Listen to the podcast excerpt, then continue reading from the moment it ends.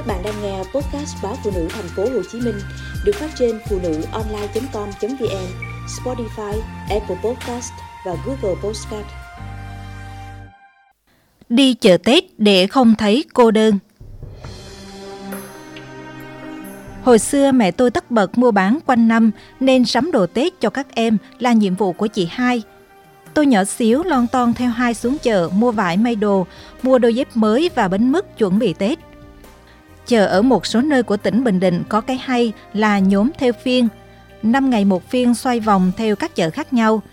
Chợ Bình Định gần nhà tôi được nhóm mỗi ngày và nhóm phiên vào các ngày 3, 8, 13, 18, 23, 28 âm lịch trong tháng. Đó là những ngày mà người từ nhiều huyện khác đem hàng về đây bán. Vì vậy hàng hóa những ngày chợ phiên rất phong phú, đặc biệt phiên 23 và 28 tháng chạp. Hàng và người đông vô kể.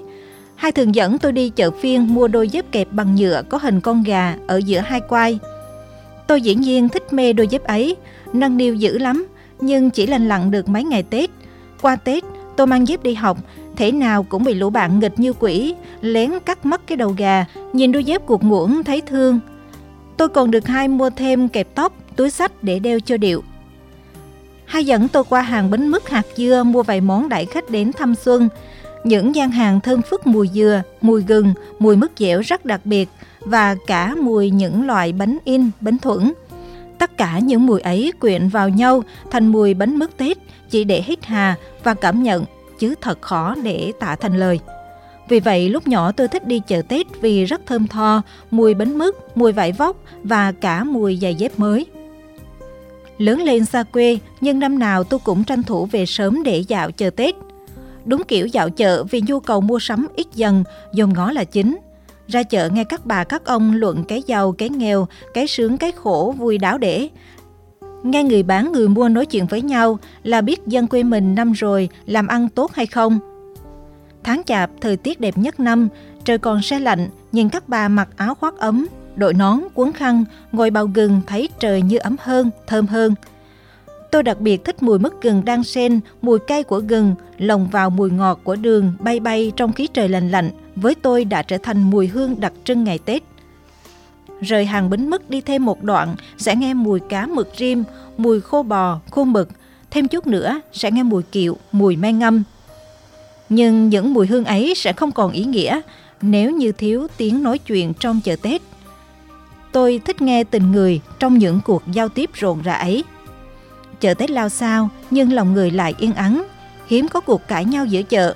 Thay vào đó là những lời hỏi thăm rằng năm nay làm ăn được không, chuẩn bị Tết tới đâu rồi, có đi đâu chơi không, chừng nào mấy đứa con về quê ăn Tết.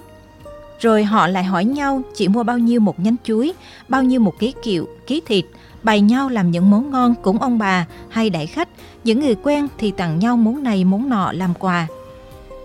Nhìn chợ Tết xè thấy bể dâu, đồ thủ công dần dần được thay thế bằng đồ công nghiệp. Giải hàng bánh mứt đã biến mất, một phần vì nhiều người kiên đường nên nhu cầu mua giảm nhiều, một phần vì bánh kẹo đóng gói đẹp hơn, sang hơn đã lăn lướt hàng làm tay. Lò đất nung được thay bằng các loại bếp ga, bếp điện nên người ta không còn bán ông lò nhiều như xưa. Hũ bùng binh đất nung đỏ cũng không thắng nổi heo đất được trắng men sứ đẹp lung linh, nên mỗi phiên chợ người ta chỉ đem một ít bán cho những người hoài cổ. Những chiếc nia rổ rá đang bằng năng tre từ lâu đã thay bằng đồ nhựa, nên đến chợ phiên mới có người bán. Những hàng nón lá khi xưa rất đông các cô các dì đến mua, hàng chục năm nay đã thưa vắng người.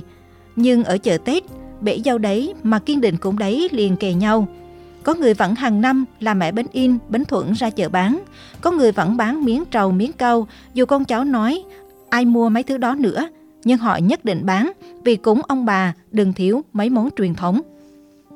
Vì chợ Tết chứa cái duyên riêng của nó, có ánh mắt chạm vào ánh mắt, có nụ cười gặp phải nụ cười, nên sau bao nhiêu năm vẫn còn sức hấp dẫn. Dù bây giờ chỉ vài cú click chuột là muốn bánh có bánh, muốn mứt có mứt giao đến tận nhà. Đi chợ Tết là nghe cuộc sống sinh động chảy quanh mình, vì thế sẽ không thấy cô đơn.